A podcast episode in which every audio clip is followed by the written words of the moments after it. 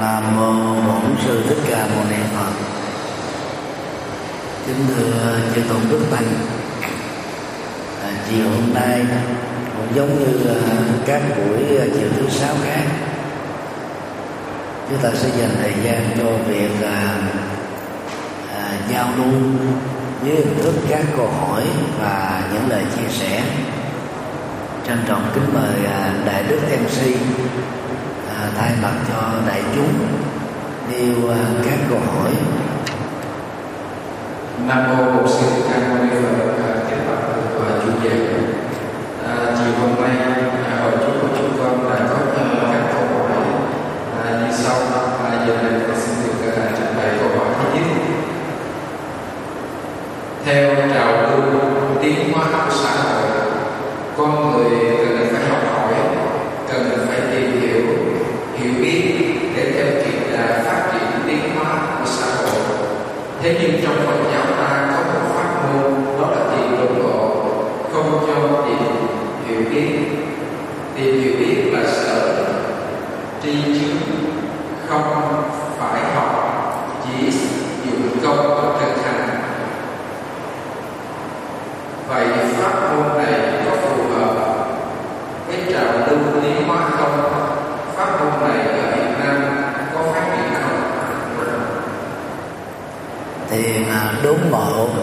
do Phật giáo Trung Quốc khởi xướng và đã được à, phổ biến trong phạm vi những người đi theo pháp môn này thôi. Nói chung là dòng tiền do Trung Quốc khởi xướng từ à, tổ à, Huệ Khả tức là nhị tổ của dòng tiền Trung Hoa đó có phong cách là đi theo à, khuynh hướng xem cái nguồn tri thức của con người đó là một uh, chướng ngại vật đối với à, trí tuệ. Về sau này dòng thiền đó được gọi chung là thiền công án và thiền thoại đồng. Ờ, à, sau tổ huệ năng thứ sáu đó. Thì à, một à, trường phái thiền đó được tách ra làm à, sáu trường phái. Thì mỗi một trường phái đó có những cái điểm dị biệt khác nhau. Mà phần lớn á, thì vẫn chú trọng rằng á, thực tập thiền là phải từ bỏ. Thứ nhất á, là tìm hiểu biết tìm hiểu biết thì bao gồm à, các cái quá trình học hỏi giáo dục tại à, các trường lớp hoặc là đọc sách vở để tự nghiên cứu thêm hoặc là những cái hiểu biết do chủ nghĩa kinh nghiệm và chủ nghĩa cá nhân á, tạo ra. Thì khuynh hướng này đó đóng bít toàn bộ cái cái cửa ngõ tri thức và xem á nó là hoạt dụng của thức thứ sáu. Và thức thứ sáu đó được những dòng thiền công án và thờ đầu, hay là thiền đốn ngộ, nói chung đó, cho nó là một sở chi trước.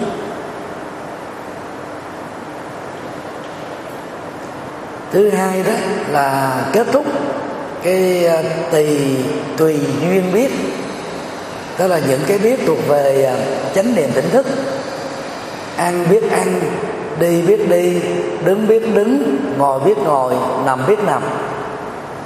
Thì phải kết thúc luôn cái tiến trình à, à, biết tùy duyên hay là biết chánh niệm đó. Và thứ ba đó là đập thủng thùng sơn đen được xem như là cái cái tàn dư ý thức còn rê rớt lại cuối cùng. Thì một số dòng thiền thì không dùng cái hình ảnh thùng sơn đen, mà chỉ nhấn mạnh đến cái à, tìm hiểu biết thôi. Vì cái đó là hoạt dụng quan trọng nhất của ý thức, mà ý thức được xem là nhị nhị nguyên và nhị nguyên được xem là chấp thủ, thì chấp thủ được xem là một trở ngại của trí tuệ. Đây là quan điểm riêng của những dòng thiền tại đất nước Trung Quốc. Và Việt Nam của chúng ta đó những dòng thiền à, à, ít nhiều ảnh hưởng từ cái nước này. Gọi từ thiền minh sát tuệ à, thiền tứ niệm xứ thiền quán niệm hơi thở thì đó là của lời Phật dạy. Thì nó khác hoàn toàn về vượt lên trên các phương pháp thiền của Trung Quốc mà trong đó thiền đốn ngộ là một. Về à, kinh nghiệm của tự thân đó năm à, 87 và năm 88 chúng tôi có thực tập à, thiền công án và thổi đầu với sự hướng dẫn của thiền sư duy lực và chúng tôi làm thị giả riêng cho hòa thượng, trong suốt hai năm, chúng tôi tu học ở tại chùa tự Anh đến thời điểm ờ, hòa thượng ờ, được bảo lãnh theo diện ờ, cha nuôi của con lai thì lúc đó chúng tôi mới quay trở về lại chùa giác ngộ. Khi mình thực tập thiền công án và thổi đầu đó thì cái đầu tiên đó là gì? Chúng ta ngưng hết cái, cái quá trình tìm hiểu biết. Thì tự động á, chúng ta đóng bích được cái cửa ngõ giao tiếp của các giác quan. Mà nguồn di thức đó, nhất là à, kỹ thuật số mà nếu chúng ta không làm chủ tâm á, thì rất dễ bị nhiễu sống mà xem hay là nhìn quá nhiều á, thì nó tổn hại đến thần kinh. Đa thị hư thần. Khi mình xem nhiều thì đồng thời chúng ta là nghe nhiều. Vì cái phương tiện nghe nhìn là nó nó song hành với nhau làm cho chúng ta nó làm mệt đi cái cái ờ, là cảm xúc. Và bày tỏ ra những thái độ, hoặc là tham ái hoặc là sân hận, hoặc là si mê.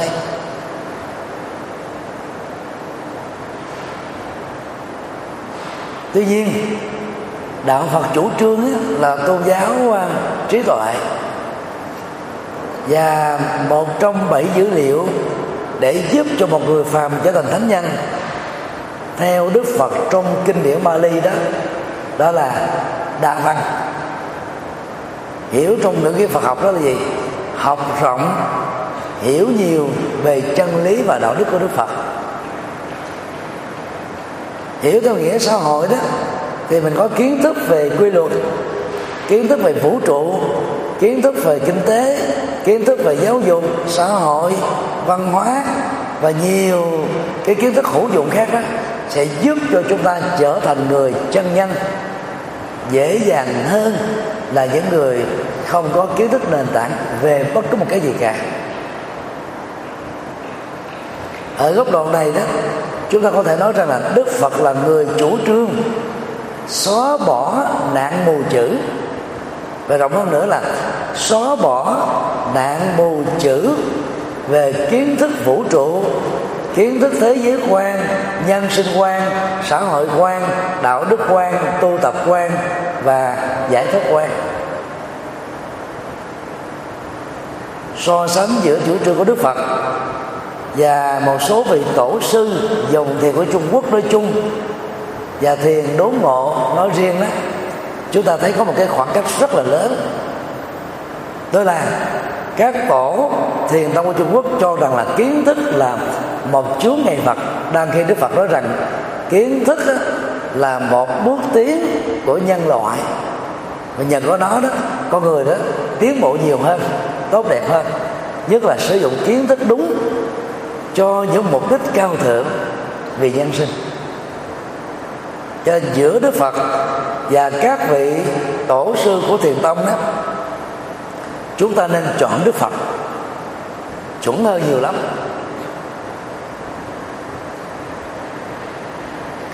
Giả thuyết mà chúng tôi đặt ra đó là do vì à, trong chữ hán, nhất là hán cổ, văn phạm không có rõ ràng như trong tiếng anh. Do đó đó, cũng là một từ, một cụm từ hay là một ngữ thì người ta được quyền hiểu theo những cái ngữ nghĩa dân phạm khác nhau từ đó đó ngộ nhận của người đi trước kéo theo cái ngộ nhận của những người ảnh hưởng theo những trường phái. Tu tập thiền công án và thiền thoại đồng cũng như là thiền đúng ngộ. Hai khái niệm mà chúng tôi cho rằng là có một sự ngộ nhận đó. thứ nhất đó, là sở tri trướng và thứ hai đó là giải thoát tri kiến. Sở tri trướng đó là một ngữ danh từ mà nghĩa đen nó là gì? Các chướng ngại cho sự hiểu biết. Thì Đức Phật nói trong kinh điển rất là rõ sanh ở cái vùng biên địa có mặt ở trong giai đoạn à, chiến tranh à, nội loạn hoặc là nội chiến hoặc là sinh ra trong một gia đình quá nghèo sống trong một cái khu à, lao động à, hoặc là sinh ra trong một cái thời kỳ mà gần như cái nền giáo dục không được đề cao. Thì đó là những cái ờ, chướng ngại mà người nào bị dướng kẹt vào á, thì cái nguồn tri thức của mình nó không có mở rộng được. Cái đó gọi là sở tri trước. Rồi sanh vào ngạ quỷ, địa ngục, súc sinh, rồi ờ, ở cái khu ờ, biên giới cũng được liệt vào cái nhóm là sở chi trước và cái niệm sở di trước là đề cao trí tuệ và đề cao cái sự hiểu biết.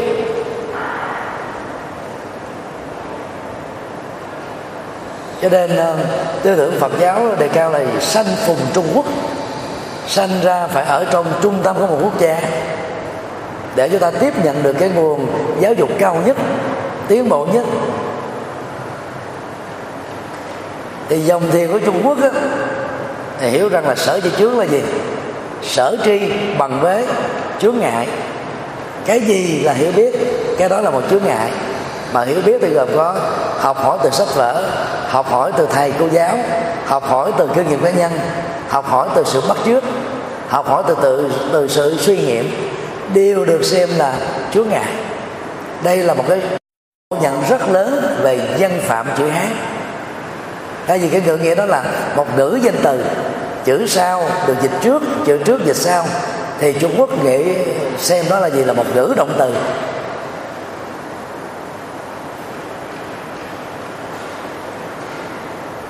Knowledge is a barrier. Kiến thức là một chướng ngại vật. Đó là cái ngọn nhận lớn thay vì là chướng ngại vật của kiến thức như vừa nêu. Khái niệm thứ hai đó là giải thoát tri kiến.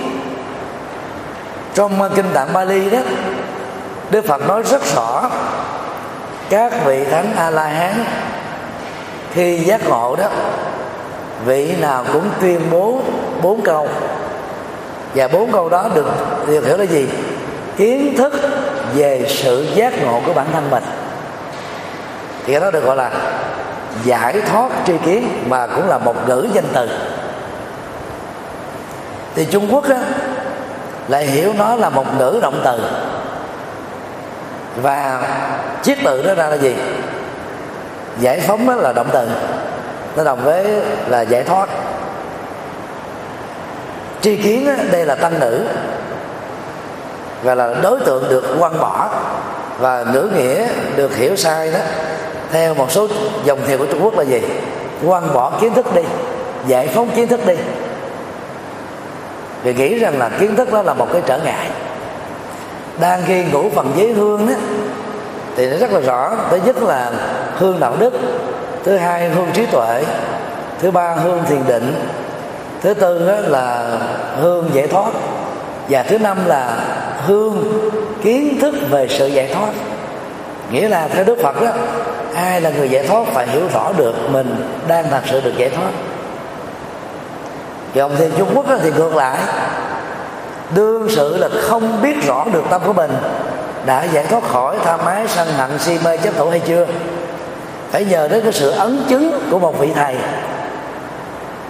Bằng cái tiến trình là tâm ấn tâm ngôn ngữ đạo đoạn tâm hành xứ diệt thì vị đó mới được xem là một pháp tử tức là người kế thừa dòng thiền à, của vị thiền sư đó.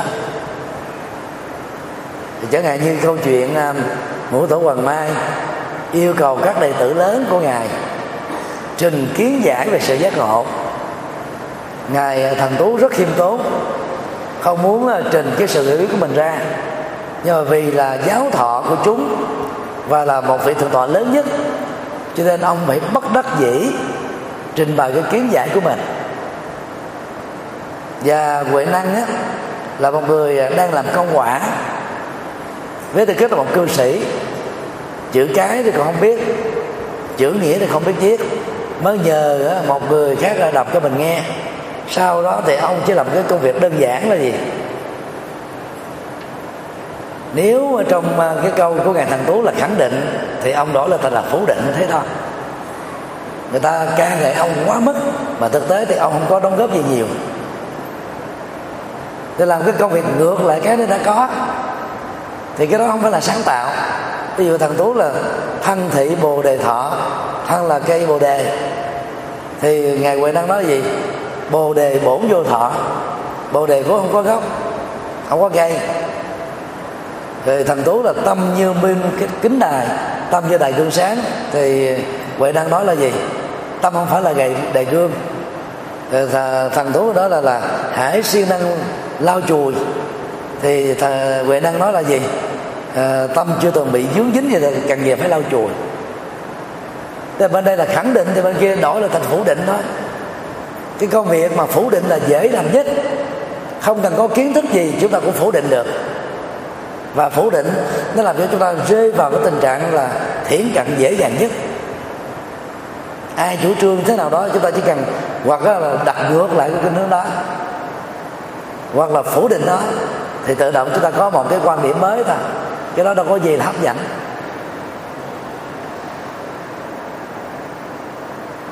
Và thông qua cái bài kệ trình kiến dạy đó đó, ngài huệ năng được chính thức truyền trao y bác làm tổ thứ sáu của thiền tông.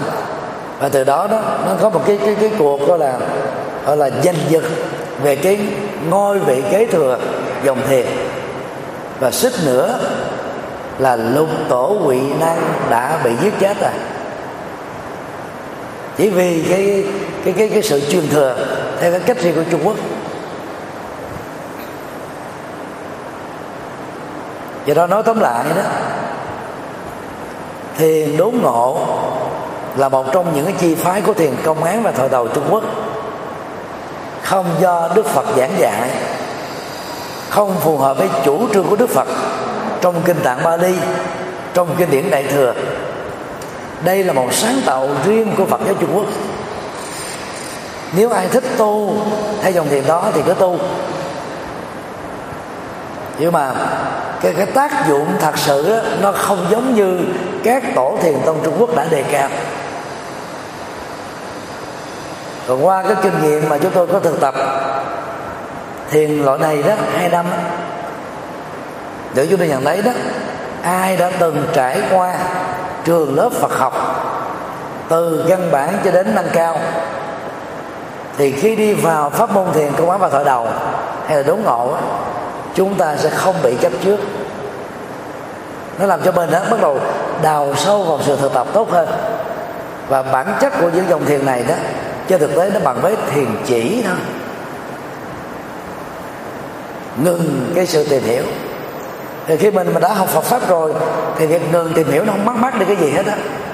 Cái tìm hiểu của chúng ta trong quá trình học Phật đó đã đủ rồi. Bây giờ là áp dụng nó vào trong đời sống thực tiễn, thì cái này trở nên rất tốt. Hành giả thiền nào chưa từng trải qua bất kỳ một trường lớp Phật nào hết, mà đi thẳng vào thiền công án thiền thổi đầu hay là thiền đốn ngộ thì rất dễ trở thành một người chấp trước chấp vào cái không học. Chấp vào sự đã phá. Và chấp vào nhiều hình thức khác. Và làm cho các vị tăng sĩ đó đó, gọi là không nắm vững được Phật pháp. Không có kinh nghiệm để hướng dẫn các Phật tử tu học bài bản để xóa được mê tín gì đó. Đi trên con đường đó là mở mang trí tuệ.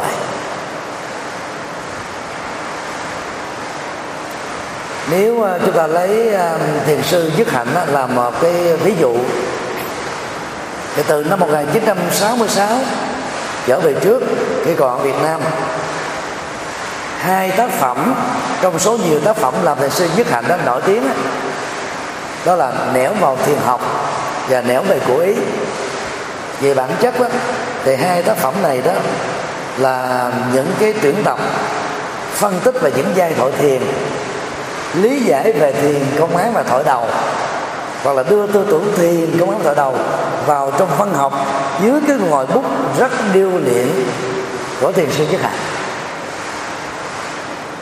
Năm 1966 trở về sau, khi à, thiền sư nhất hạnh à, du học tại Mỹ, theo học chương trình thạc sĩ tâm lý học trị liệu, thì đó là thiền sư nhất hạnh mới đọc được tác phẩm à, kinh an bang của ý của a hàm tương đương với kinh 16 pháp quán niệm hơi thở của kinh tạng bali. Thì sư nhất hạnh mới vỡ lẽ ra, từ đó về sau là không truyền bá thiền công án và thọ đầu nữa. Và quay trở về với đức phật gốc để truyền bá thiền chánh niệm. Tức là một phần quan trọng của thiền là tứ niệm xứ và minh sát tuệ. Thiền sư di lực là thầy của chúng tôi về thiền công án và thọ đầu khi định cư ở Mỹ vào năm 1988 đến năm à, 2003 đó thì thiền sư có về cho đến lúc bị tai nạn giao thông tại Mỹ qua đời.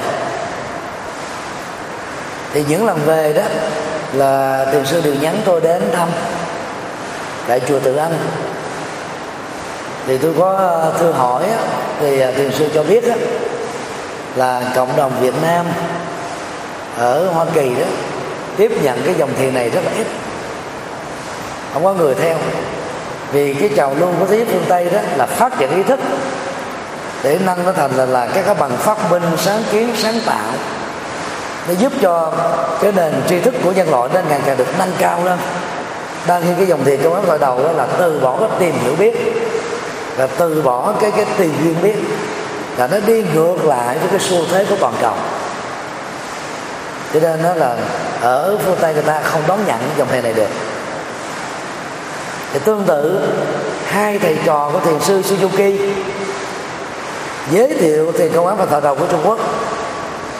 Và riêng Suzuki đó, hàng loạt các cái buổi thuyết trình của ông tại các cái giảng đường đại học nổi tiếng, phối hợp với các ngành phân tâm học và tâm lý học hiện đại, ra thành là ba tập thiền luận, Zen Essays, rất là nổi tiếng trên toàn cầu nhưng sau khi hai thầy trò này qua đời đó thì cái dòng thiền công án và thổi đầu do suzuki á, truyền bá phương tây hầu như là không còn chỗ đứng vững. Nó đi vào bên lãng đang khi dòng thiền chánh thống của đức phật do các trường phái phật giáo tích lan miến điện thái lan lào campuchia truyền bá phương tây đó thì được đón nhận rất là đồng nhiệt. Thì nói rộng như thế đi. Để chúng ta thấy là nó có một cái khoảng trống rất là lớn giữa chủ trương thiền của đức phật và chủ trương thiền tông của phật giáo trung quốc. Hiện nay đó thì à, thiền sư thanh từ tại việt nam á, thì từ năm 1990 à, à, chủ trương là quay trở về với cái dòng thiền của Phật giáo Thầy Trần. Mà khi chúng tôi nghiên cứu đó, thì thấy là cái phương pháp thiền của hệ thống trúc lâm tại Việt Nam đó, không có gì của đời Trần. Mà phần lớn đó nó là cái cái âm hưởng của Phật giáo thiền Trung Quốc thôi. Tại vì cái dữ liệu của Phật giáo đề thành đó chúng ta có quá ít đi. Ngoài à, những cái tác phẩm văn học thơ và thi phú và những phương pháp mà thực tập thiền thế nào đó thì Phật giáo đề Trần có để lại tác phẩm nào đâu. Thiền của thiền sư nhân từ đó được gọi là thiền tri vọng. Và mở rộng ra đó bằng bốn chữ biết vọng không theo. Tôi biết nó là vọng không theo vọng. Thì cái này nó là một phần nhỏ của thiền chánh niệm thôi. Ở trong uh, tứ niệm xứ đó nó có phần là, là uh, quán thân thể quán cảm xúc quán tâm và các quán ý niệm trong tâm thì trong phần quán tâm á, thì chúng ta có là tâm chân tâm vọng tâm phàm tâm thánh tâm tích cực tâm tiêu cực tâm sân tâm quan à, tâm tham tâm buông xả. Tức là hàng trăm các cái cặp phạm trù đối lập của tâm. Thì tri vọng chỉ là một phần nhỏ ở trong cái phần chi tâm thôi. Cho nên nó giàu à, chủ trương tri vọng ông sao Ờ, uh, liệt vào cái nhóm là thiền của phật giáo đại trần thì trên thực tế chúng ta vẫn thấy là gì? Cái cái nội dung á nó là một phần rất nhỏ của thiền chánh niệm mà đức phật đã dạy.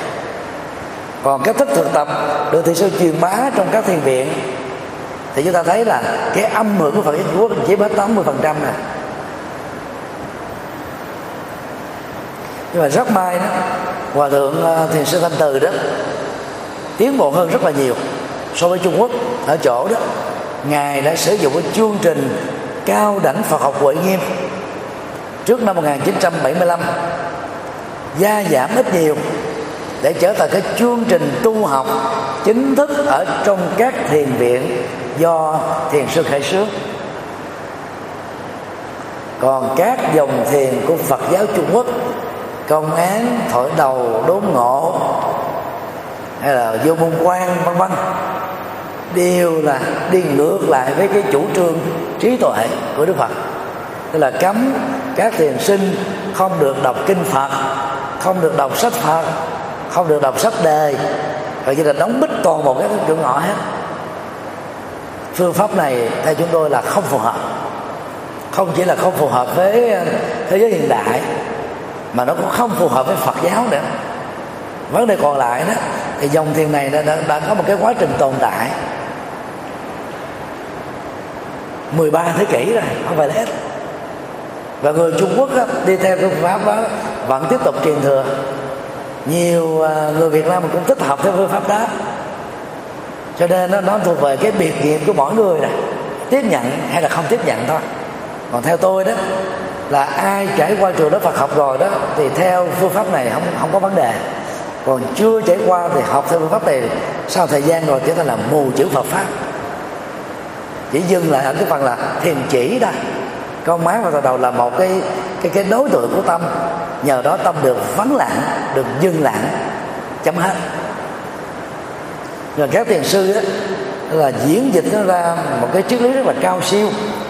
Nào là xóa được dị nguyên nào là vượt lên trên các phạm trù đối đãi nào là, là vượt qua được cái gốc rễ chấp nhất cao nhất vi thế nhất của ý thức. Nào là đập thủng thùng xương đen. Nào là mở mang được trí tuệ. Đó là những cái khẩu hiệu của những người truyền bá những dòng thiền này thôi. Còn đạt được hay không đó là một vấn đề khác. Và chủ trương của thiền tông trung quốc là lớn là gì? Kiến tính thành phật. Trong lịch sử thiền tông trung quốc không biết bao nhiêu người đã kiến tính rồi. Mà nếu cái chủ trương đó là sự thật đó thì trung quốc đã có đến là dài dạng phật rồi cái đó là không phù hợp về phật học. Kiến tính khởi tu thì được còn cho kiến tính thành phật đó thì cái chủ trương này là là hoàn toàn phi phật học.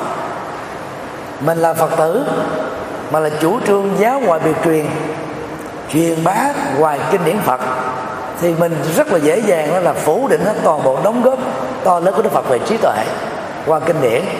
À, trí tuệ do học luật ngữ nhiều trí tuệ do nghiền ngẫm kinh điển phật giáo. Và trí tuệ do thực tập những lời phật dạy. Cái chủ trương đó rất là táo bạo và và, và, và, và đi ngược lại với truyền thống trí tuệ của đạo Phật. Bất lập văn tự. Xóa văn tự vì văn tự đó là cái nguồn gốc để hiểu biết mà. Xóa hết văn tự đi. Không dựa vào văn tự. Nhưng trên thực tế văn học thiền tông trong tục tạng của Trung Quốc và tục tạng Nhật Bản, nó bằng gấp 10 lần chính tông phái, còn lại nhập lại. Nghĩa là nói cách khác. Các thiền sư Trung Quốc và Nhật Bản là dài dòng văn tự hơn các vị tổ sư của những trường phái còn lại. Và lúc nào cũng mở miệng ra là bất lập văn tự, giáo hòa biệt truyền. Nhưng mà ngữ lục của các thiền sư là nhiều hơn ai hết. Cái đó tôi cho rằng nó là một cái mâu thuẫn về tông chỉ. Mà chúng ta phải mạnh dạng nêu ra. Vì à, chúng tôi làm thị giảng của hòa thượng duy lực hai năm, thì chúng tôi biết rất rõ hòa thượng là vẫn chủ trương như thế. Nhưng mỗi buổi tối đó, từ lúc 6 giờ chiều cho đến 8 giờ rưỡi 8 giờ 40 là hòa thượng ngủ rồi. Chúng tôi là người đọc trực tiếp đại tạng kinh bằng chữ hán cho hòa thượng nghe ngày nào cũng như ngày đó, suốt hai năm. Nghĩa là hòa thượng mặc dù là chủ trương theo là các vị tổ sư của dòng thiền công án và thọ đầu là thế, nhưng mà trên thực tế ngày nào hòa thượng cũng phải nghe kinh, nghe đại tạng kinh. Và tôi lúc đó làm thị giả là đọc cái này cho hòa thượng nghe. Có nghĩa là bản thân của hòa thượng di lực vẫn thấy rằng là cái chủ trương đó là có vấn đề cho nên ngài mới mới cần nghe kinh đó, lấy dữ liệu kinh để minh họa cho các cái bài giảng chứ. Thì nói tóm lại ai thích công án thổi đầu thì đúng ngộ thì cứ tiếp tập đi. Nhưng mà phải xác định đi không phải là thiền do đức phật giảng dạy. Thiền riêng của trung quốc thôi. Và thiền của trung quốc là chúng tôi là có giới hạn. Ai thích thì cứ đi theo cái giới hạn đó. Mà tốt nhất là chúng ta quay trở về với thiền tông à, do chính đức phật khởi xướng và nó là một phần của bát chánh đạo. Nó là hai phần tám của bát chánh đạo chứ đó là chánh niệm và chánh định. À, xin đi gọi khác. À, à, câu hỏi thứ hai đó là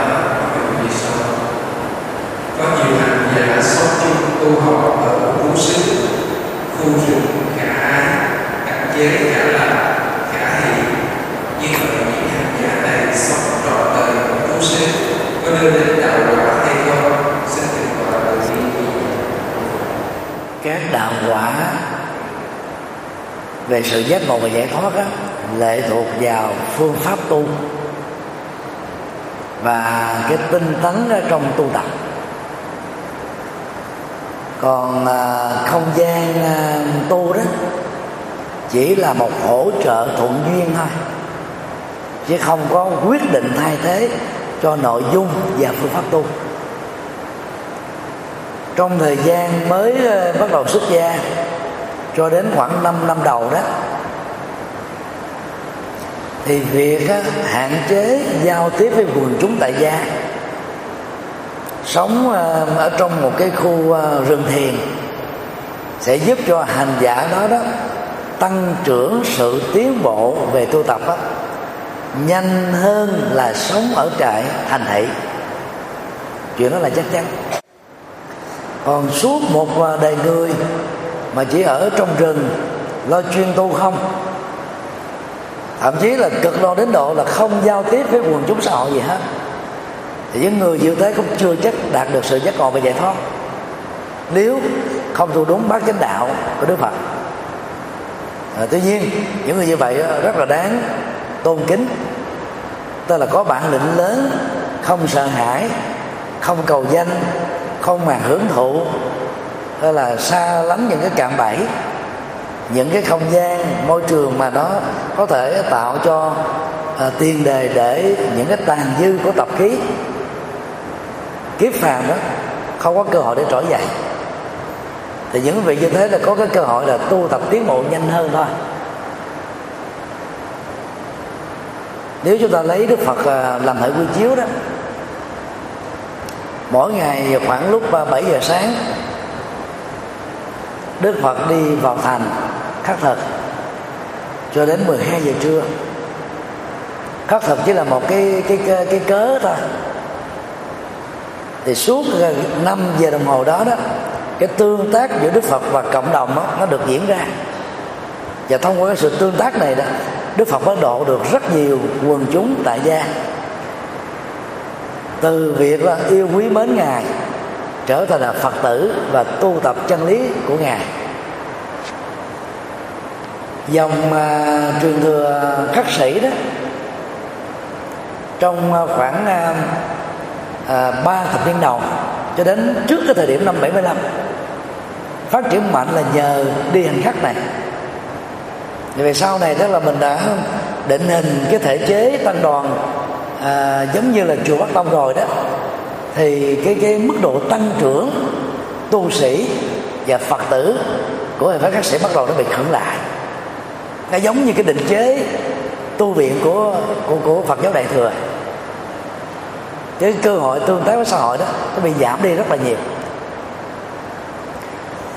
Sau khi dùng cơm xong đó thì thường có những cái cuộc tranh biện, đối thoại, liên triết học và liên tôn giáo diễn ra hoặc là giữa đức phật với các vị đạo sĩ, hoặc là giữa đệ tử của đức phật và đệ tử của các vị đạo sĩ nổi tiếng. Hoặc là đức phật ngồi ở ờ, tại ờ, tỉnh xá, nơi có một cái rừng cây rất là mát, thì quần chúng vào để hỏi đạo, cho đến chiều luôn. Thì tối thì đức phật là thực tập thiền tiếp tục, vân vân như vậy cái thời gian mà đức phật là tương tác với xã hội á, với góc độ làm phật sự đó gần như là chiếm đại đa số thời gian của ngài.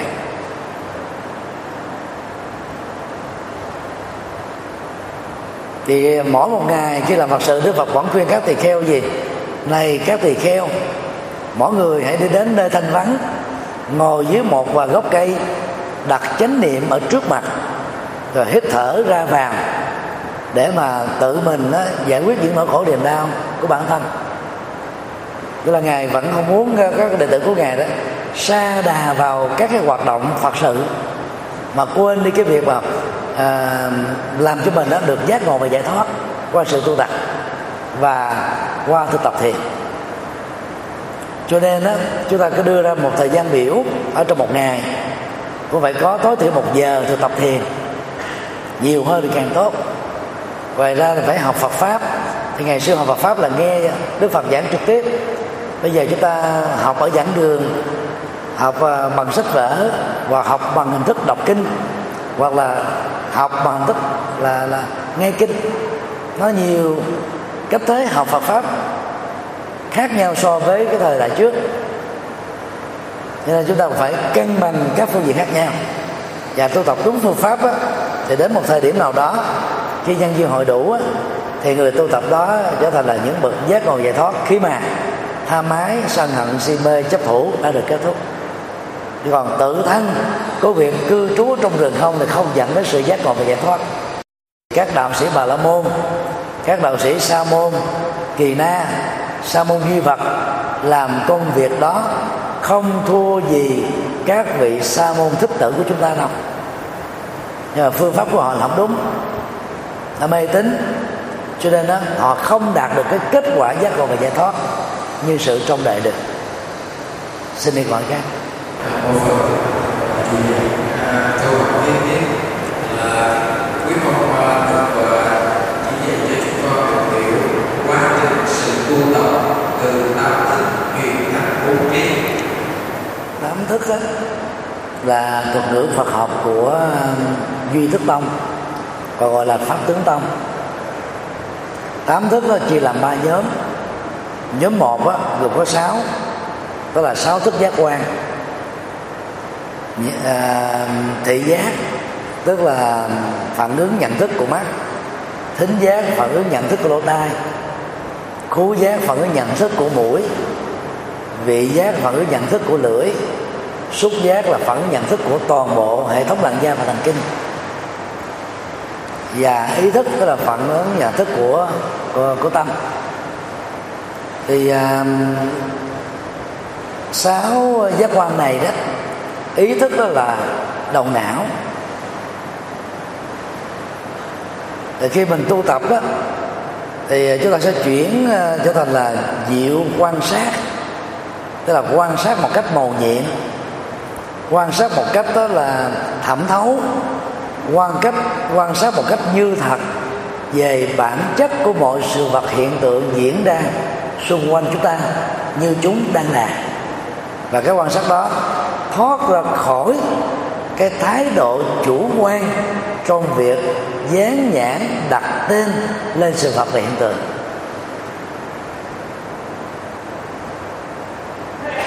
Cho nên đó, chỉ cần làm chủ được ý thức thôi năm giác quan tùy tùng mắt tai mũi lưỡi thân tự động á, được chúng ta làm chủ và nhiếp phục.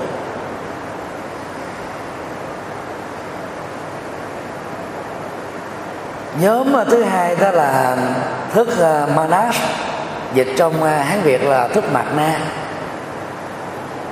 Đây là loại thức chấp ngã và chấp ngã sở hữu dưới ba hình thức đây là tôi. Đây là tự nhận của tôi. Đây là sở hữu của tôi. Từ đó nó phát sinh ra bốn phương diện. Chấp nhất khác ngã si, ngã kiến ngã mạng và ngã ái ngã si đó là mờ mịt về nguồn gốc và bản chất của chính mình. Cho đó là xuất phát từ thượng đế, tức là chủ nghĩa duy thần cho nó xuất phát từ đất, nước và gió, lửa, đó là chủ nghĩa duy vật. Cho nó xuất phát từ tâm, đó là chủ nghĩa duy tâm. Thì ai mà có quan niệm như thế thì được gọi là ngã si. Ngã kiến đó là chấp nhất về cái tôi của mình. Tức là những cái tri thức sai lầm trong tôn giáo, trong triết học, và không hiểu rõ được là thân thể này là một tổ hợp à, gồm có đất nước địa gió tâm là một tổ hợp gồm có cảm giác tri giác tâm tư nhận thức. Cho đó là thường hằng bắt biết hoặc là chết rồi là là hết. Thì đó là ngã kiến ngã mạng là các hình thức cống cao tự hào tự đại tự đắc tự trọng.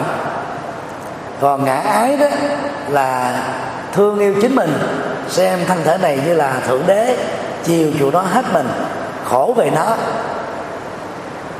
lao đao vì cái chủ nghĩa hưởng thụ phục vụ cho nó hoặc là mặc cảm tự ti dễ mũi lòng dễ tự ái dễ cảm thấy bị xúc phạm vân vân. Thì đó là những cái biểu hiện mà nó thuộc về thức thứ bảy tức là thức chấp ngã. Thì việc tu tập uh, chuyển thành uh, trí đó nó trở thành là bình đẳng tánh trí là trí tuệ thấy được bản chất bình đẳng của mọi sự vật hiện tượng, để chúng ta không thiên vị về con người, đối tượng, sự vật, sự việc đang diễn ra. Từ đó chúng ta mới thoát ra khỏi cái phản ứng tha mái. Chúng ta cũng tránh những cái phân biệt đối xử đối với con người, sự vật, sự việc, tình huống mà chúng ta không thích. Nhờ đó, chúng ta tránh được cái phản ứng sân hận. Đồng thời chúng ta cũng tránh được các loại phản ứng trung tính đó là không đứng về tham ái, không đứng về sân hận. Nhưng mà nó kẹt ở cái chỗ là chần chừ, do dự, không rõ ràng, không sáng suốt, không dứt khoát. Tức là vô minh. Tức là đó là ba phản ứng của nghiệp phạm. Do cái tâm chấp ngã và ngã sở hữu kéo theo và tạo ra. Như vậy, việc tu tập đó là mục đích chuyển cái thức mạt na, chấp ngã, trở thành đó là một tuệ giác. Thấy mọi thứ một cách bình đẳng để chúng ta không có thiên vị ở phía này hay phía kia, kẹt cái đầu này hay là đầu nọ. Và thức thứ tám là thức kho tàng. Nơi ờ, chứa đựng ờ, các hạt giống là nhóm thức thứ ba. Quan trọng nhất ở trong các cái thức của con người và phần chất đại thừa đó. Cụ thể là kinh lăng già nêu ra cái cái dữ liệu về thức này đó nhằm lý giải tại sao khi chết đó con người không mất hẳn. Và cái nguồn dữ liệu bao gồm cảm giác tri giác tâm thư nhận thức kinh nghiệm kiến thức nghiệp cá nhân nghiệp gia đình nghiệp cộng đồng nghiệp quốc gia nghiệp liên minh. Trong suốt quá trình chúng ta sống á, không hề bị mất đi. Nó được tồn tại với một cái dạng thức là năng lượng chứa trong cái kho tàng của tâm.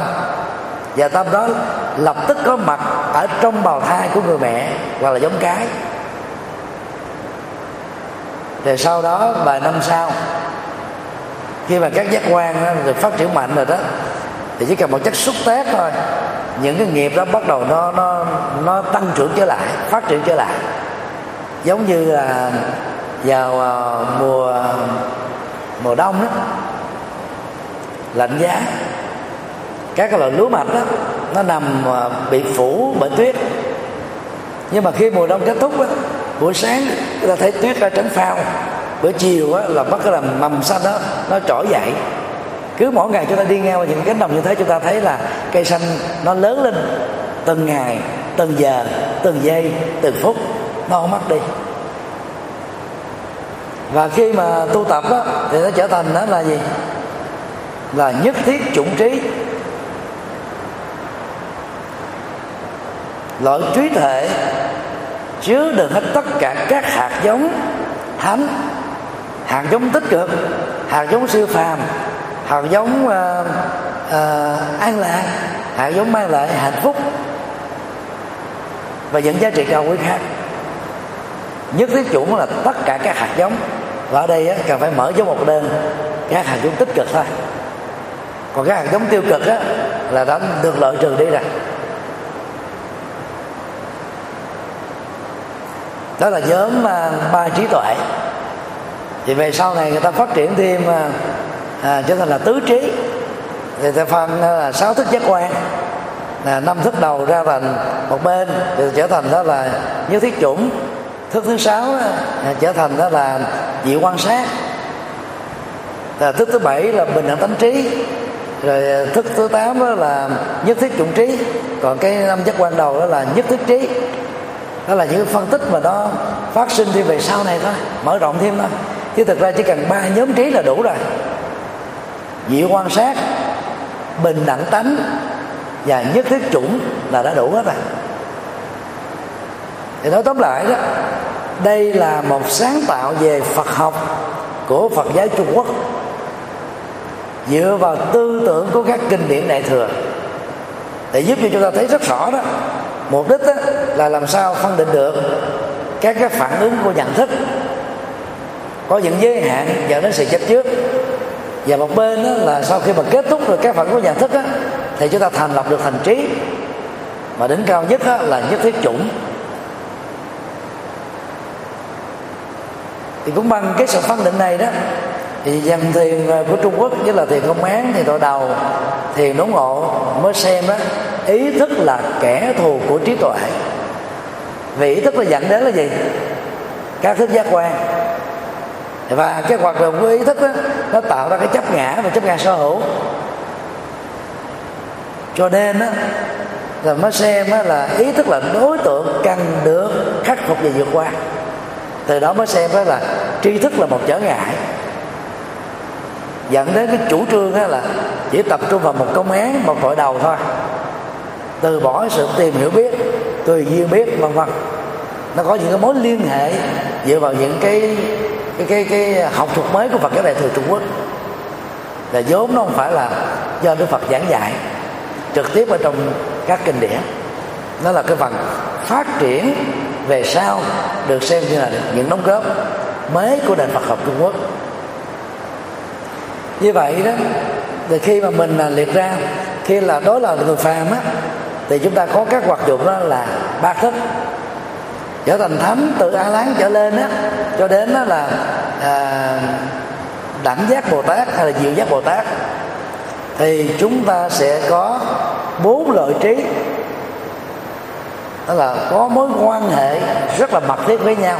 Cho lúc nào chứng đắc được quả vị phật đó thì nhất thiết chủng trí đó mới có thể thành tựu được một cái trọn vẹn. Thì cái cách hệ thống này đó, nó làm chúng ta dễ dàng nhớ, dễ hình dung, dễ có cái tiêu điểm hướng về mà tu. Còn đức phật đó thì dạy đơn giản hơn, là trí tuệ do tu tập. Và đạt được đỉnh cao của nó là gì? Là chúng ta thấy được bản chất thật của bọn sự vật hiện tượng như chúng đang là tức là minh sát tuệ. Và phải Trung Quốc là đưa thêm những cái từ nó, nó, nó hấp dẫn hơn thôi. Còn nội dung nó vẫn là một giống như Đức Phật đã nói. Thì trong trường hợp này đó chúng ta phải thừa nhận đó là một đóng góp tích cực của Phật giáo Trung Quốc. Xin yêu câu hỏi khác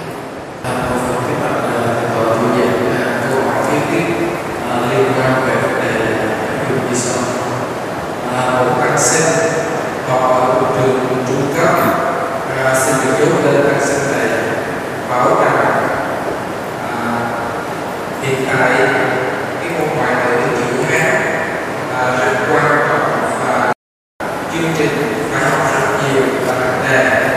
Trong khi đó ngoại ngữ nhất là môn văn văn hay Bali, Sanskrit hầu như không học do đó mà khi mà chạm vào cái cổng cỏ học viện thì phải học càng là phải học các cổ ngữ này lại từ đầu theo được tòa giảng sinh thì chương trình các bạn chúc con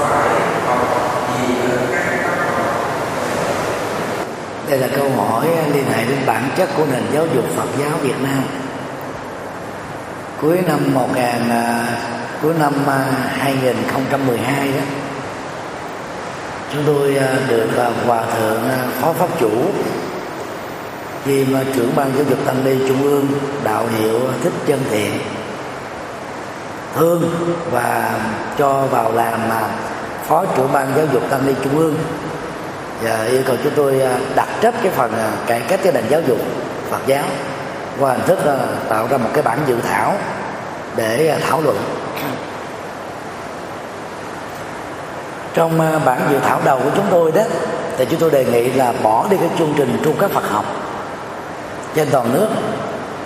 Bởi vì trên thế giới này chỉ có Việt Nam là nước duy nhất có trung cấp Phật học thôi. Thế giới còn lại là không có. Do đó đó, ở các nước nam truyền bao gồm à, Ấn Độ, Tích Lan, Miến Điện, Thái Lan, Lào, Campuchia. Các chú tiểu vào chùa mà dưới 18 tuổi thì vẫn tiếp tục học thế học. Ở trong chùa người ta được học gia giáo về kinh về ngồi thiền về à, việc ứng dụng Phật pháp ở trong đời sống thực tiễn thôi.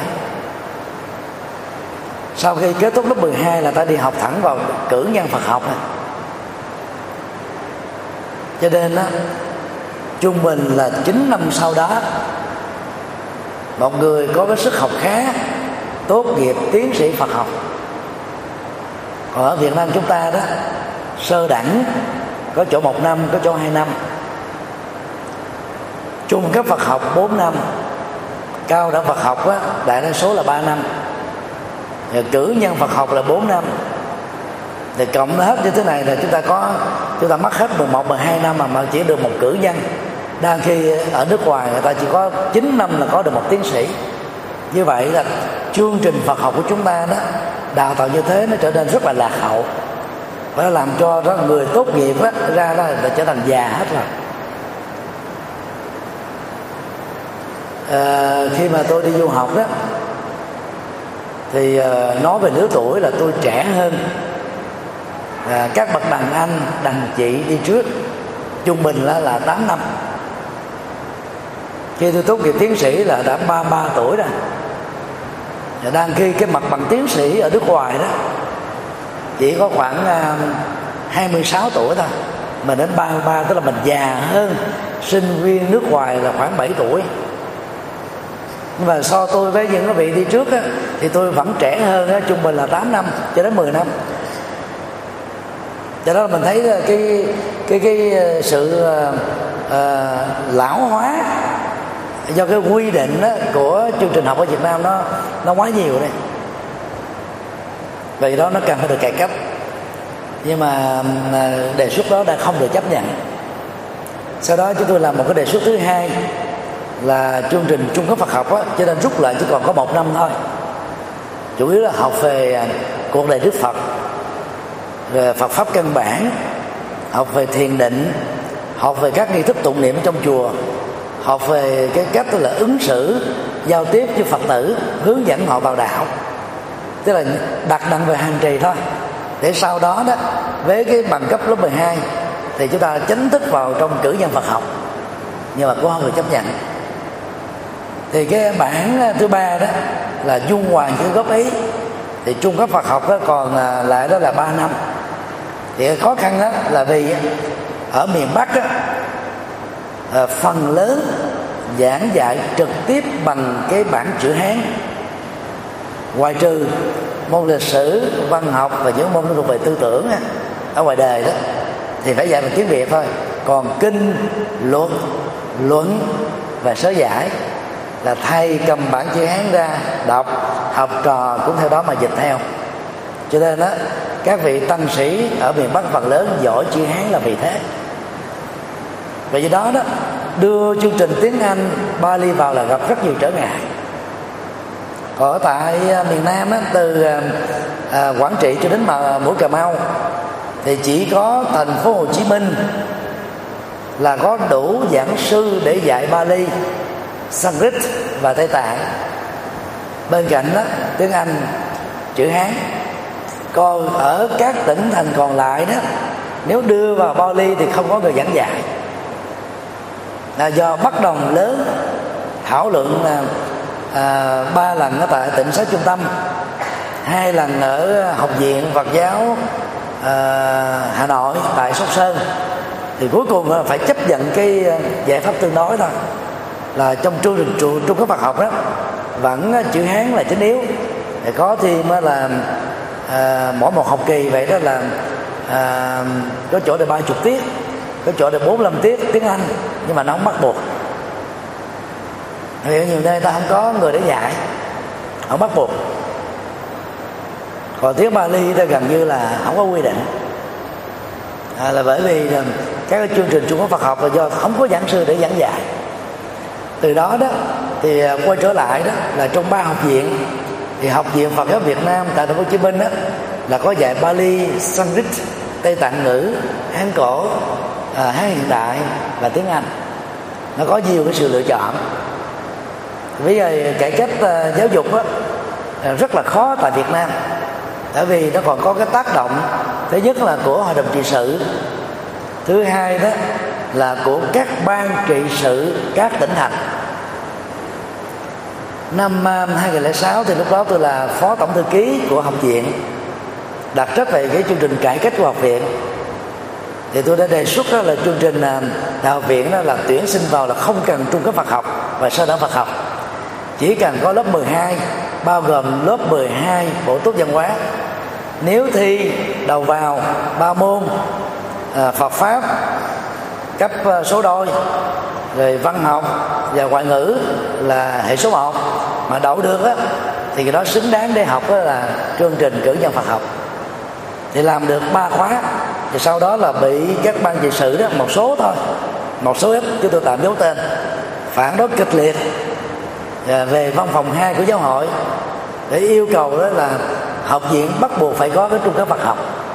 Tại vì lý do các vị đó tôi đưa ra thế này nè nếu mà chương trình đó, bỏ đi trung cấp Phật học á thì các trường Phật học ở các tỉnh chúng tôi làm cái gì? Thì phần lớn đó uh, hiệu trưởng của các trường trung cấp Phật học gồm ba ba ba trường trên toàn quốc là không có bằng cử nhân Phật học. Và học Phật học á, trong cái giai đoạn chiến tranh tại Việt Nam. Cho nên á, là các thầy đã dạy tới cách là gia giáo là nhiều. Thì mình học cái gì thì mình quen với cái đó. Còn cái gì mà nó khác với những gì mình đã đã làm quen thì mình khó được chấp nhận lắm cho nên đó là tại Việt Nam chúng ta phải mất một cái khoảng thời gian khá dài để cải cách cái nền giáo dục Phật giáo. Nó đi, gọi là, kịp thời được với cái xu thế của thế giới. Không phải là đơn giản. Và lãnh đạo à, hiện nay của hội đồng trị sự đó là phần lớn là học từ cái cái mô hình giáo dục trước năm 75 cho nên là cải cách không phải là chuyện dễ. Thì sau à, mấy phiên hội thảo rồi, thì chúng tôi cũng là người trình về cái cái chương trình cải cách mấy lần rồi đến bây giờ vẫn chưa được thông qua. Ngay cả vấn đề cải cách uh, cao đẳng và cử nhân Phật học đó tức là đào tạo liên thông. À, hai năm cao đẳng à, phải tương đương với hai năm đầu của cử nhân Phật học. Để tăng ni sinh tốt nghiệp á, không phải học lại ngay từ ban đầu mà vẫn chưa được thông qua. Sau 3 năm là à, thương lượng và và thuyết phục nhiều lần, đến bây giờ vẫn chưa được chấp nhận. Cho nên rất là khó. Cho nên nói tóm lại đó, thì để mà học Phật được giỏi đó, chúng ta cần lưu ý, ngoài cái kiến thức Phật học chuyên môn mà mình học được bằng tiếng mẹ đẻ, chúng ta cần phải nắm được hai cái nguồn ngôn ngữ. Thứ nhất là ngôn ngữ kinh điển, bao gồm Bali và Sanskrit. Thứ hai đó là ngôn ngữ dịch thuật kinh điển đó là hán cổ và tây tạng ngữ ngày nay thì có thêm tiếng anh. Do đó đó để trở thành một nhà phật học giỏi thì các tu sĩ đó ít nhất là phải nắm được một trong hai nhóm này. Biết luôn cả hai thì càng tốt. Bởi vì mà mình không có cái kiến thức um, hán ngữ. Ở đang khi người Việt Nam mình á trong ngôn ngữ đó, là bị ảnh hưởng từ tiếng Trung Quốc là hết 60 phần trăm rồi không biết chữ Hán thì chúng ta dễ suy luận sai. Mà suy luận sai đó thì nó dẫn đến hiểu sai. Ví dụ ờ, có vị giảng ờ, tứ diệu đế thì gọi là tứ diệu đề. Đây. hoặc là kiều trần như thì giải thích là gì?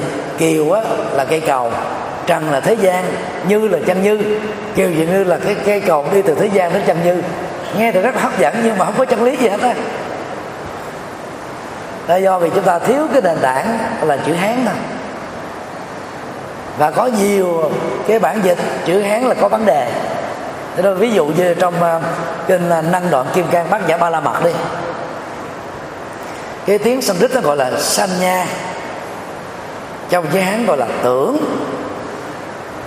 Nhưng mà các cái khắc bản bằng gỗ của trung quốc á đầu tiên á lại bỏ quên chữ tâm. Nằm ở dưới chữ tướng. Tướng á, là hình thù của mọi sự vật. Rồi tâm nó nằm dưới đó là gì? Tâm mình đánh giá về tướng thì gọi là tưởng. Cái từ chiết từ của chữ hán nó hay lắm. Đó. nhưng mà các khắc bản đó, là bỏ quên đi chữ tâm. Thì thay vì đó là ngã tưởng nhân tưởng à, chúng sinh tưởng thọ giả tưởng thì các bản dịch Trung Quốc khắc bản đồng loạt liền ngã tướng nhân tướng chúng sinh tướng thọ giả tướng trớt quốc à từ chữ tưởng qua chữ tướng là nghĩa nó khác hoàn toàn liền. Tướng ngã, tướng nhân, tướng chúng sinh, tướng thọ giả, đâu có nghĩa gì đâu. Tướng thọ là gì có tướng. Tướng ngã là tướng của hình thể từng tầng con người đi. Tướng nhân là một người nào khác, tướng chúng sinh là tập thể nhiều người, nhiều nhóm loại. Nhưng mà thọ giả là cái tuổi thọ, là có tướng đang khi đức phật nói thì cái cái chấp trước, chấp vào bản thân mình, gọi là ngã tưởng. Chấp vào tha nhân đó là nhân chấp vào các chúng sinh đó là chúng sinh tưởng. Chấp vào cái tuổi thọ, hoặc là yếu, hoặc là sống dai, gọi là thọ giả tưởng.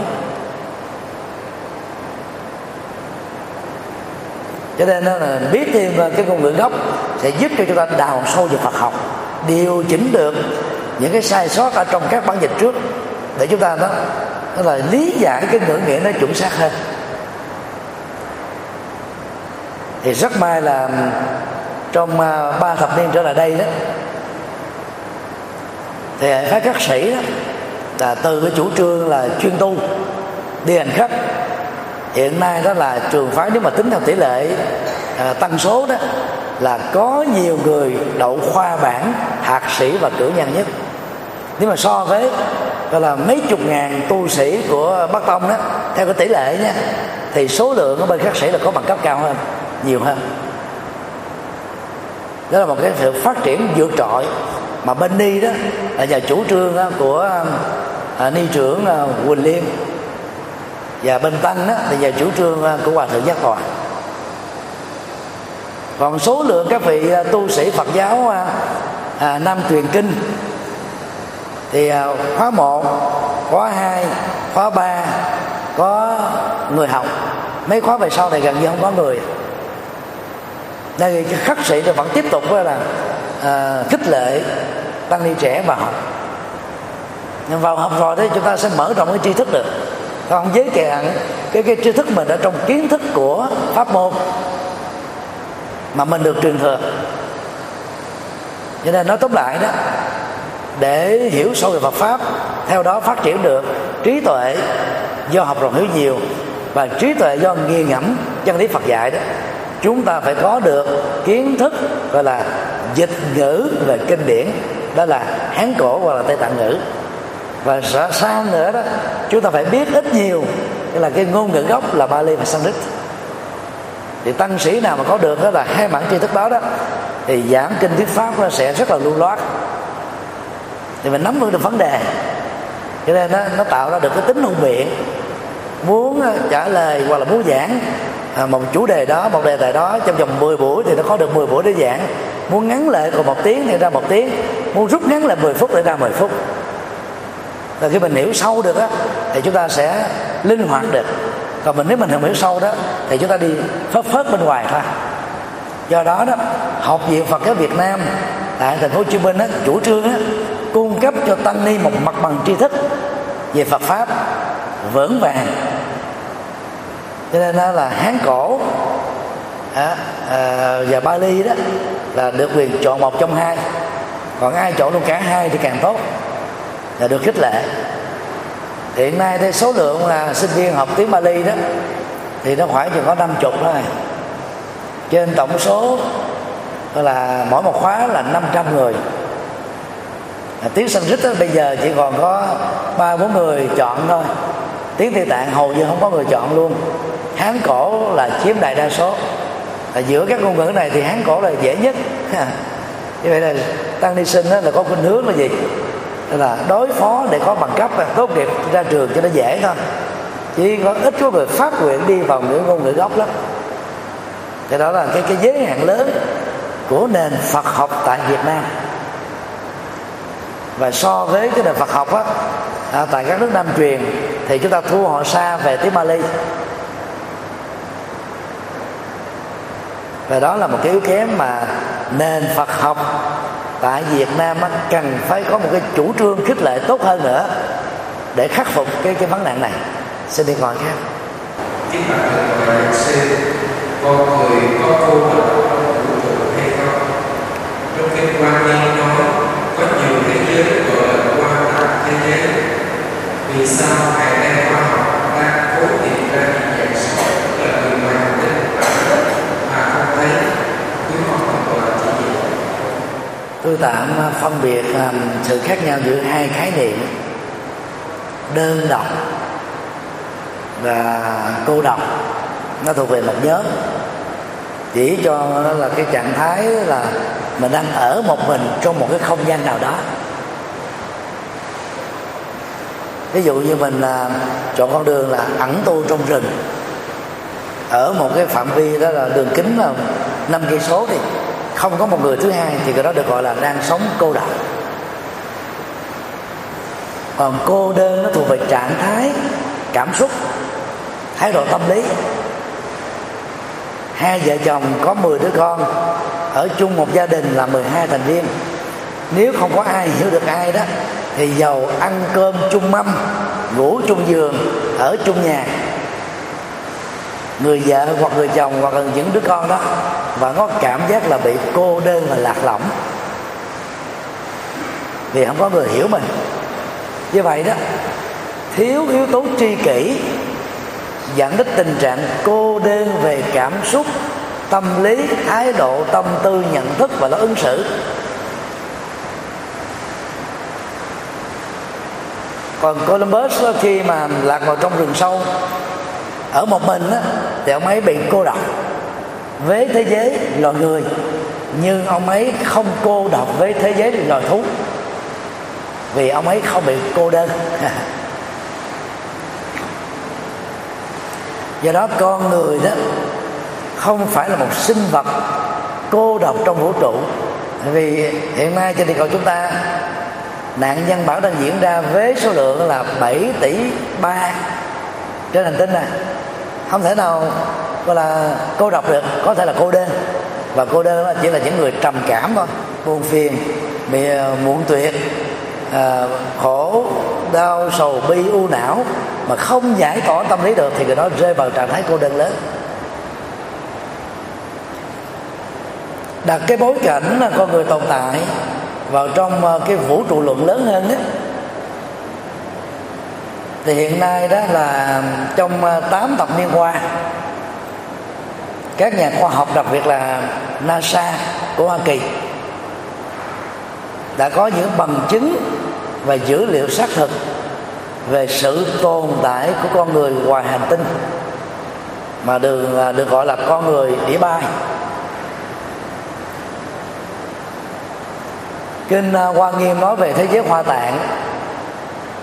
Trùng trùng, đẹp đẹp. Thì à, phù hợp với à, khoa học hiện đại đó là gì? Ngoài địa cầu trong hệ mặt trời của chúng ta, trong vũ trụ này đó, có vô số các cái hệ mặt trời tạo thành các giải ngân hà và thiên hà không cùng tận trong số đó đó, có nhiều quả địa cầu còn sự sống của con người vì còn sự hiện hữu của oxy. Mặt trăng đó trong hệ mặt trời của chúng ta đó hiện nay là không còn oxy nữa.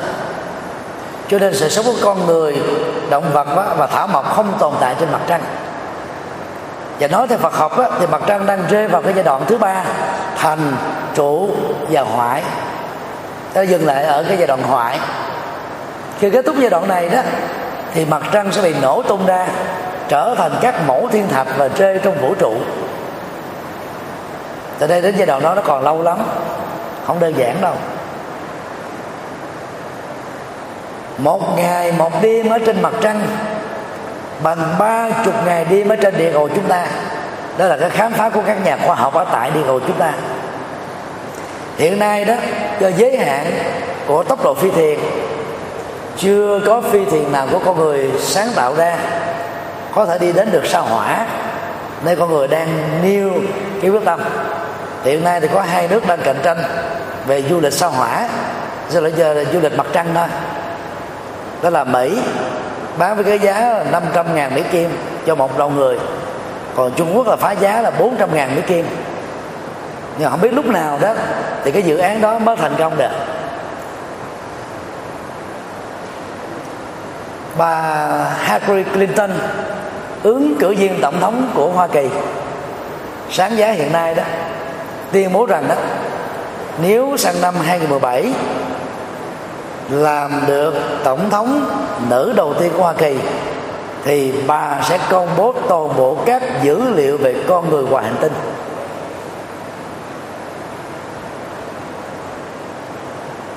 Thì chúng ta hãy kỳ vọng cho Hillary Clinton làm nữ tổng thống đi.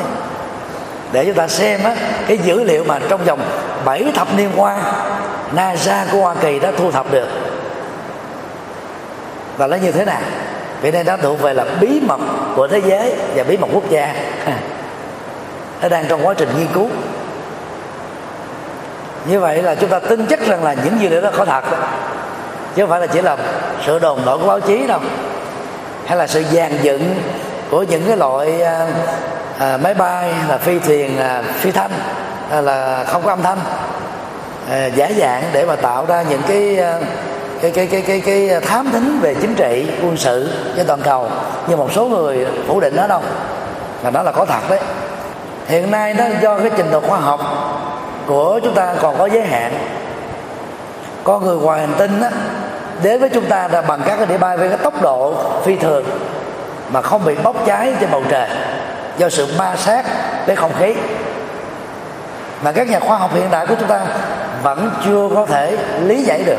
Ví dụ phi thường nó đang bay với tốc độ là là là một ngàn cây số một giờ. Một nó dừng lại và nó đang hạ thấp xuống hoặc là bay thẳng lên. Chuyện đó đó về cái cái logic đó, của khoa học kỹ thuật hiện nay trên địa cầu này là không thể nào thực hiện được nhưng mà các vị thiền làm được việc đó.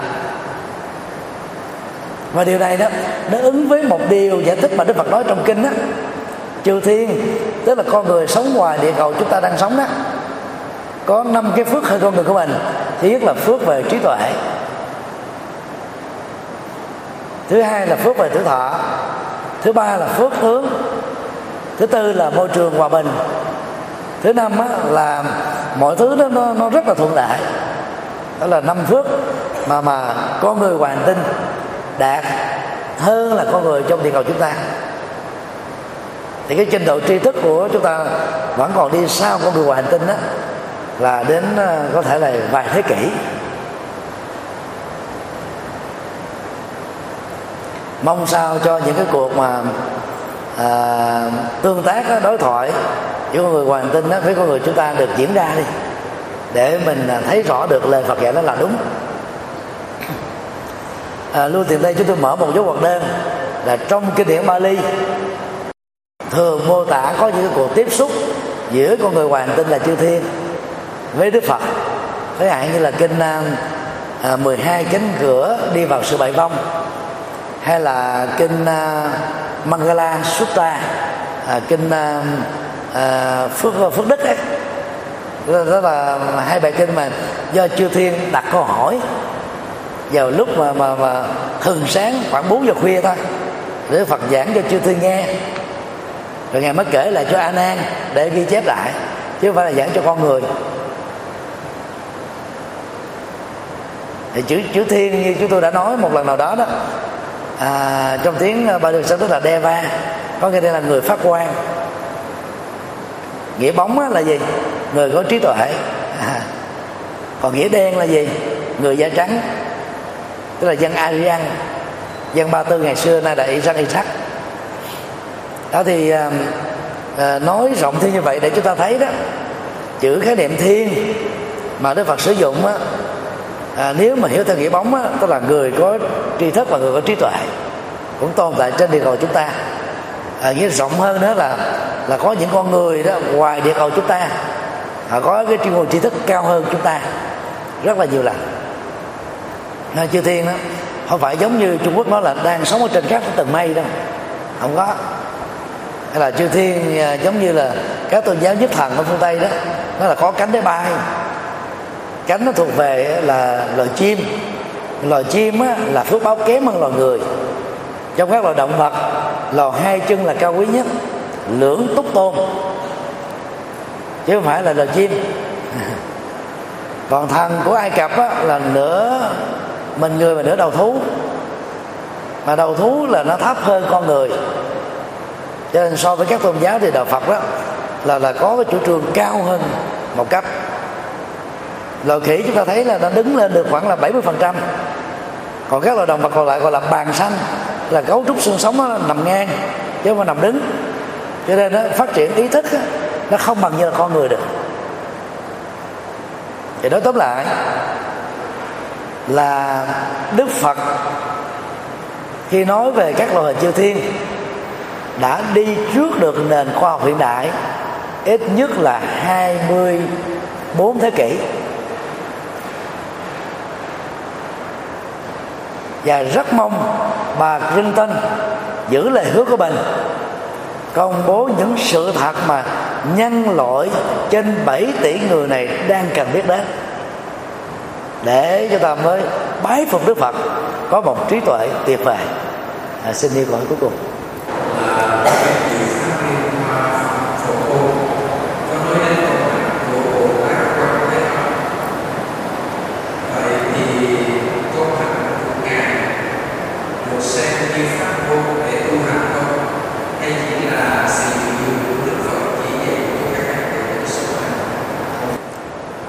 Bồ Tát Quan Thế Âm ở trong kinh điển Đại thừa, có nhiều hạnh khác nhau.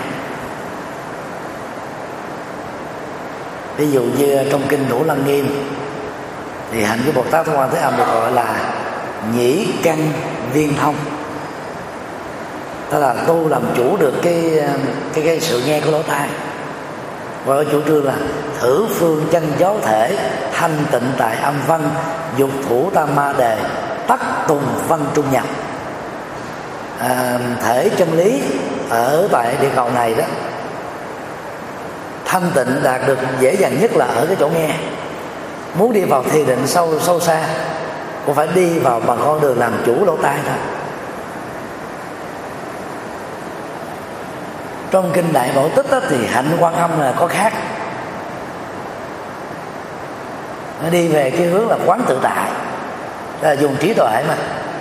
Còn trong à, phẩm à, phổ môn quan thế âm á, thuộc về kinh diệu pháp liên hoa đó thì hạnh quan âm gồm có những hạnh như sau.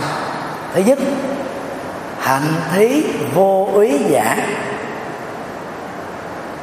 Tức là ban tặng niềm vui không sợ hãi đến với nhân loại. Sự an ủi sự khích, sức tấn, sự vỗ về, sự nâng đỡ, sự mở trí tuệ đều giúp cho các người sợ hãi, run cầm cập quảng hồn à, thất vía, mất tự tin, chán nản tiêu phỏng bắt đầu điềm tĩnh lại, đứng vững lại. Vậy đó là ba niềm vui không sợ hãi. Thứ hai, hạnh đóng nhiều vai để độ sinh một cách có hiệu quả. Thì à, phẩm phổ môn nó nêu ra là ba mươi hai ứng thân có bản dịch là ba mươi ba ứng thân trong đó có những ứng thân rất là gọi là, là là là gây cái sự tranh luận lớn. Ví dụ nếu phải làm vai trò chính trị ở cái cấp là thủ tướng hay là vua mà độ được quần chúng á, thì quan tâm sẵn sàng làm công việc đó hoặc là làm vợ của thủ tướng là hoàng hậu của vua, hay là công chúa của một triều đình để làm công việc này đó thì sẵn sàng làm. Thậm chí đó, làm người ngoại đạo, là bà la môn, thì bồ tát quan thế âm cũng không có chối từ, mà thông qua những cái vai vế mới này đó, tức là giúp cho người ta đó dễ dàng hiểu được phật pháp. Hiện nay thì phật giáo nhật bản đã áp dụng cái cái hạnh này thì các nhà sư ờ, đi vào những quán bar. Rồi đi vào những cái sòng bạc không phải là để chơi. À, dành riêng một giờ đồng hồ để chỗ nhặt thiền hướng dẫn thiền cho những người nghiện cờ bạc nghiện rượu bia nghiện hưởng thụ trải nghiệm được những cái ờ, nội dung mới của phật giáo.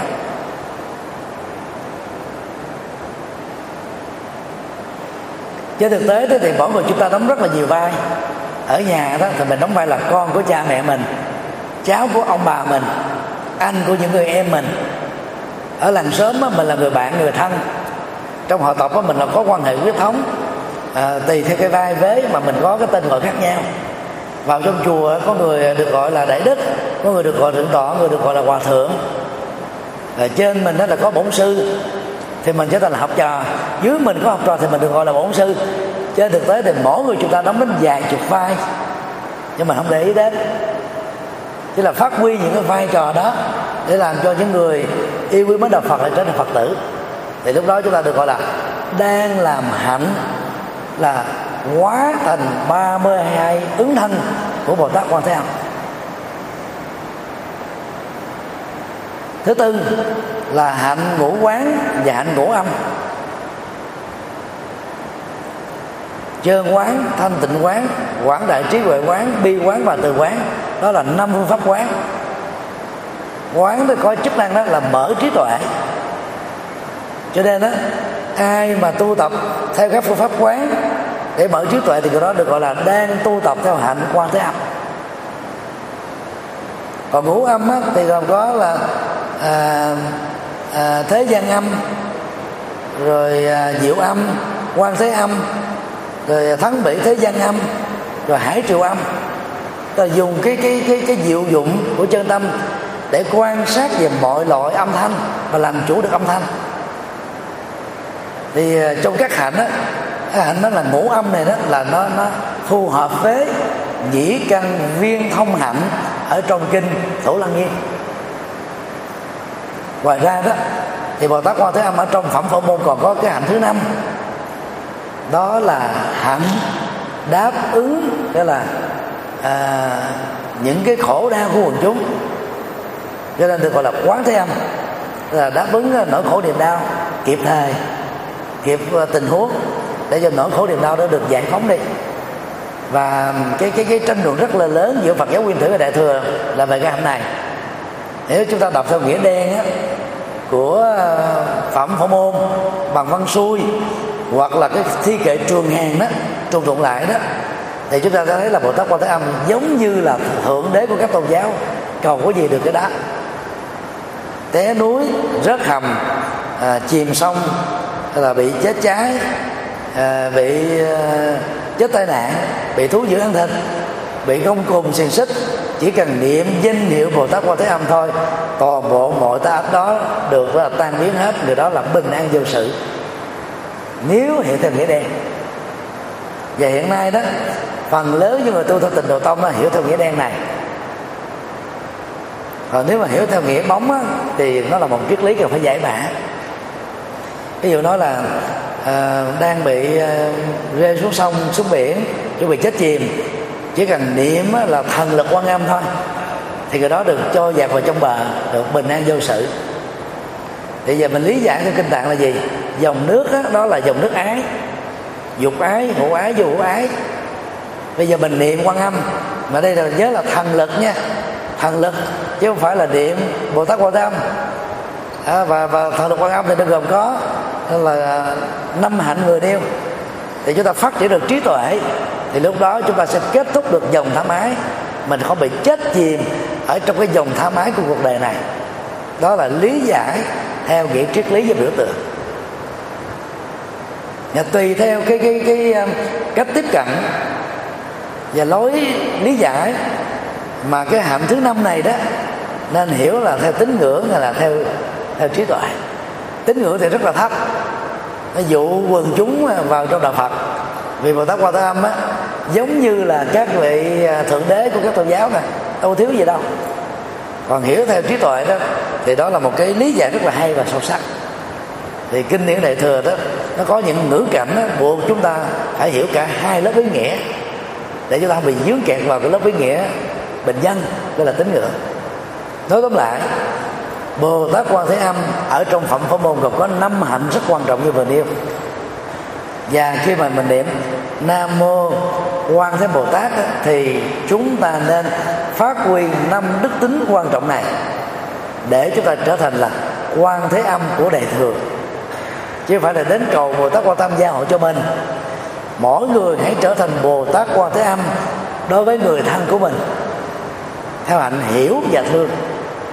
Thì lúc đó đó chúng ta sẽ trở thành là một hành giả rất hữu dụng để kết thúc các nỗi khổ niềm đau của thai nhân. À, xin à, kết thúc tại đây.